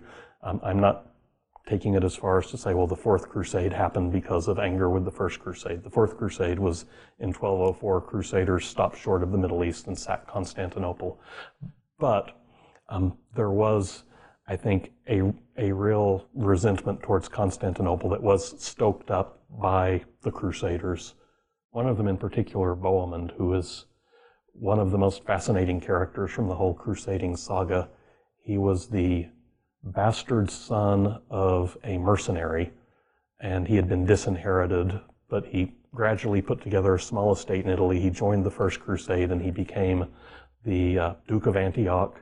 And then from there, he was going to try to use that as a springboard to become Greek emperor. So here's this bastard mercenary who sees himself as potentially the emperor of the Greek world. And in order to get armies rallied after the First Crusade to help him, he went to Europe, went on a preaching tour, and raised armies to go out and fight against the Greeks. Um, to promote himself, he said, Look at all the great things we accomplished on crusade. But then, in order to get people onto his side, he would say, And we did it in spite of the wicked Greek emperor who, um, who literally said he, he sank ships to drown people during the crusade. How he did this, I don't know. But you know, he, um, he betrayed us at every turn. So he, he spread a lot of hatred towards the Greek mm. emperor that filtered into historical writing. So yeah, west and east, um, the dividing line became a lot clearer after 1099. So, moving to the present day, what are some of the the challenges for you of first of all teaching uh, the crusade and and your knowledge of medieval history in a world which, as we mentioned at the very beginning of this conversation, seems to have eerily close parallels sometimes in, in this post 9-11 world and some mm-hmm. of the some current events that, that, are happening, be they in the Middle East or, or, or sensibilities in the United States or Europe or elsewhere. Um, eh, all of a sudden, as you said, this has become much more relevant than you would have uh, ever dreamed. Is there a downside to this? Is there mm-hmm. uh, what are the challenges that are involved there? Uh, there's there's a definite downside in that anytime I try to draw some sort of lesson out of the Crusade era, it sounds like I'm engaging in political commentary. Hmm. So I, I, have to be careful in what I say and, and, and think through it in a way I didn't necessarily need to when I first taught the Crusades in a, a pre religious war era in our history.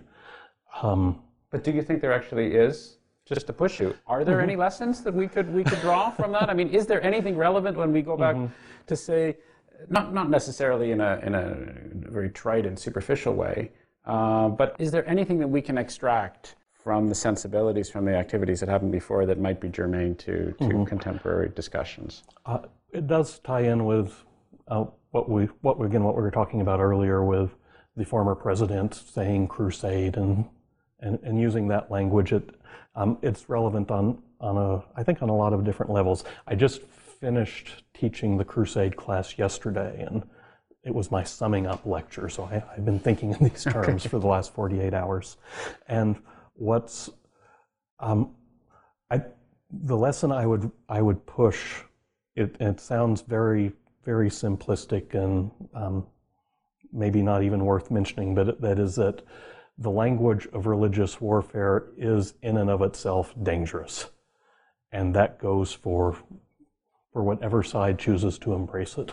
Uh, and I, when when I heard uh, George Bush talk about how he needed to enter into a new crusade, I, I did bang my head in despair that he was using this um, historical term inappropriately. But there also had to go along with it the realization that um, if we do if we do latch onto this idea, the consequences could be pretty horrific.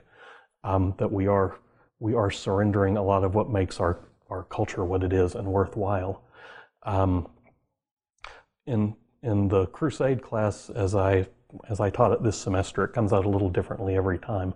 But as, as I taught it this semester, we we started a point in the 11th century where the Muslim world is, as it's always reputed to be, and as is completely accurate, far more sophisticated than the, than the West, far more cosmopolitan, uh, far more wealthier, um, far wealthier uh, on in every level, every in every sort of measurable cultural level. That's the place where you would have wanted to be if you were alive in the 11th century. Um, even with the advent of the Seljuk Turks, it's still it's still the the real cosmopolitan, exciting world. Uh, the European world, by comparison, it's it's coming out of a protracted period of economic crisis, but the education level is low. Um, the the level of a culture of cultural achievement, in spite of a few luminaries like Saint Anselm, is is pretty low as well. There's very little understanding of the larger world, and the sense of the of the enemy which they have is that um, it is this distorted reflection of ourself. It's this dangerous. Um, um, uh, it's this sort of dangerous anti-Christian uh, apocalyptic enemy that we have to face now, etc. All the things I've been talking about. When we get to the end of the class, it's almost as if the two sides have changed. Hmm. The Islamic world is now one dominated by the Mongols and the Mamluks. It's a very reactive, more enclosed world than it had been at the beginning. The Christian world is becoming a lot more educated, a lot more cosmopolitan. It's no longer churchmen who are writing histories, or not exclusively knights are writing history. Um, so lay people are. They have a much better sense of what the Islamic world is like. It's a much wealthier world, more of an outward-looking world. So they, it's, it's almost as if, if the roles have, um, have reversed. But additionally, what, what has begun to almost frighten me more as I, as I read these sources and think about them is that the kind of Mamluk culture which comes through in the sources that are written from that side. I, I, I, have to depend on translations when I'm reading them because I don't have Arabic, but the sources that come through on that side, it's not just that they sound like the first Crusaders used to sound, they actually sound almost as monstrous as Muslims, as imagined by the first Crusaders, sounded. Really? Yeah, that they, um, they do take a delight in going in and wiping out cities. They do almost brag about how they have raped Christian women and defiled altars um, they've they've turned into the first Crusaders' nightmare. So the stereotype, or, or yeah, what have you. And I I I concluded with if we have a moral to this story, it is when you engage in holy war, sometimes you're going to end up fighting the enemy you are most afraid of. And it's another variant on be careful what you ask for, I mm-hmm. suppose. Mm-hmm. Indeed. Your upcoming research Mm-hmm. Are we mm-hmm. done with the Crusades? Are you moving on somewhere, compl- or this the first Crusade? Are you what what what uh, what has uh, what are you what are you working on now? What what has uh, what has this caused you to be thinking about? I'm planning to spend a good chunk of next year on leave in Oxford, and hopefully we'll um, pretty quickly put together a, another book drawing on some of the more acad- academic. Um, erudite things that were in the first draft of the book. It'll, it will essentially be a look at how attitudes towards the First Crusade as an apocalyptic event changed over the course of the 12th century. So maybe in a year's time, I can give you much more specific answers than I was able to when you were asking me about that earlier. Right. Um, in particular, I'll be looking at that Encyclopedist, who also I think was a great prophetic thinker. Uh, Lambert of Saint Omer was his name, and then I'll be going up to someone who is a household word in the Middle Ages, but not necessarily outside of it, Joachim of Fiore, who reinvented apocalyptic thought, and I'm going to try to draw connections and lines of influence between these two people. They also, happily for me, both of them were great pictorial thinkers. Oh. So they didn't just do prophecies; they did they did very beautiful pictures associated with their prophecies, and um, the book will be at least pleasing to the eye, if not always to the mind. I wanted to ask you one thing before I, I turn it over to you once again. Um, you talked about uh, uh, this intersection, how the Christians were changed by the Crusade and, and, and what had happened to, to the Muslims and the Seljuk Turks in particular and so forth. But mm-hmm. um, was there a certain sense of, uh, of a lack of faith on the, on the Islamic side of the coin? Was there, was mm-hmm. there a sense of the, their foundations having been shaken, having lost the, the, the first crusade or was it just oh well this was just one battle and this, you know battles happen and uh, unfortunate and, or, or was there a certain moral uh, sense of, of, of concern of, or decline or, or however Um, as near as I can tell, on the whole, it was more the latter. There was a sense of, well, we lost this battle, um, but things will probably turn around. Uh, but there were a few people who looked at it differently. Um, in particular, there was a writer whose name was Al Sulami who wrote a book called The Book of Jihad. And it was a description of what jihad ought to be. And in and it was written in response to what had happened in Jerusalem, that this army has taken um, taken Jerusalem away from us. And as he described the army, he said, "They are fighting jihad for for Christ. They're they're, they're Christian jihadists, and the reason why they succeeded is we haven't been doing jihad as we should." And then here are the ways we should that we should be practicing it. And he, he set out a program for Islamic holy war, which it took about 40 or 50 years to start circulating and to, to start becoming the, the coin of the realm, as it were. But um, it, it did take eventually. So uh, initially, when the crusade happened, I think the Islamic world looked at the Crusaders and thought these are an unusually violent group of Greek mercenaries who have been sent against us, of Christian mercenaries. And then gradually there developed an understanding of no, this, this was an entirely different sort of operation. And to fight, I don't know if they, if they, if they consciously thought through, if we're going to defeat these people, we have to adopt their means. But over time, they did adopt, uh, re-adopt, rediscover a language of jihad, and then apply it against, uh, against Christians. And the legacy, and this is outside of your, your domain, presumably, but uh, Mm-hmm. I'm sure you've thought about this as well. The legacy in the Islamic mind of the First Crusade, um, is, it as, is it as strong as one might naively believe, not knowing very Mm-hmm. much about it? I mean, here was this period of time when the, the, these, these invading hordes came and this, this Mm-hmm. great deal of butchery came seemingly out of nowhere, I would imagine, for them. Mm-hmm. Uh, and certainly made them uh, uh, could well, one, one could certainly argue that one should be a lot more suspicious of these uh, of these Christian guys than uh, that, than they might have been led to believe. Uh, what's your view of the of the legacy of the First Crusade from the Islamic perspective? Uh, it, it depends on where you're standing as you think about it.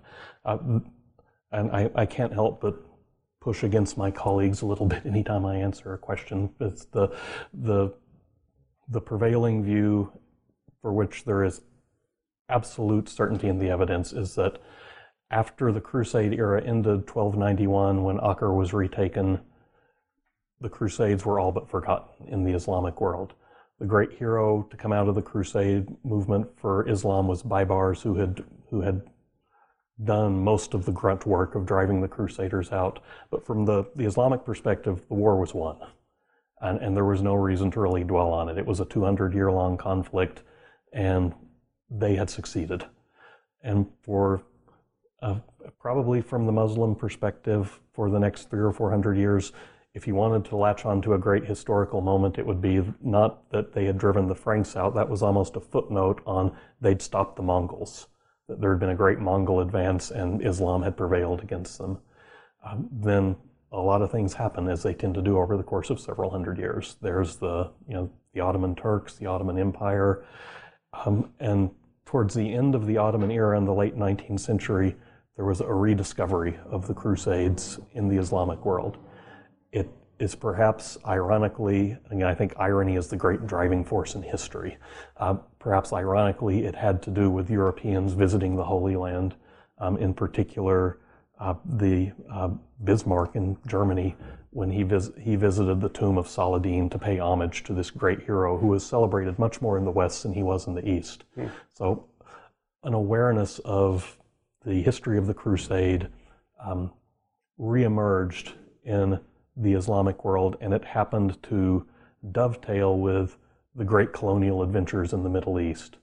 So it was not, it's not that hard when you have this developing historical awareness with the, that colonial political situation to think they're doing it again.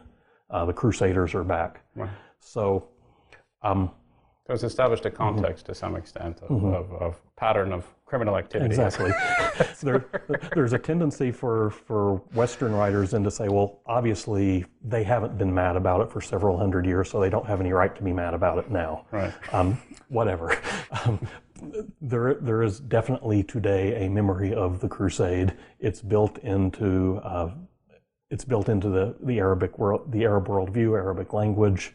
Um, we are the Crusaders again, and it's probably in, incumbent upon us to not act like Crusaders if we don't want to be thought of in that way.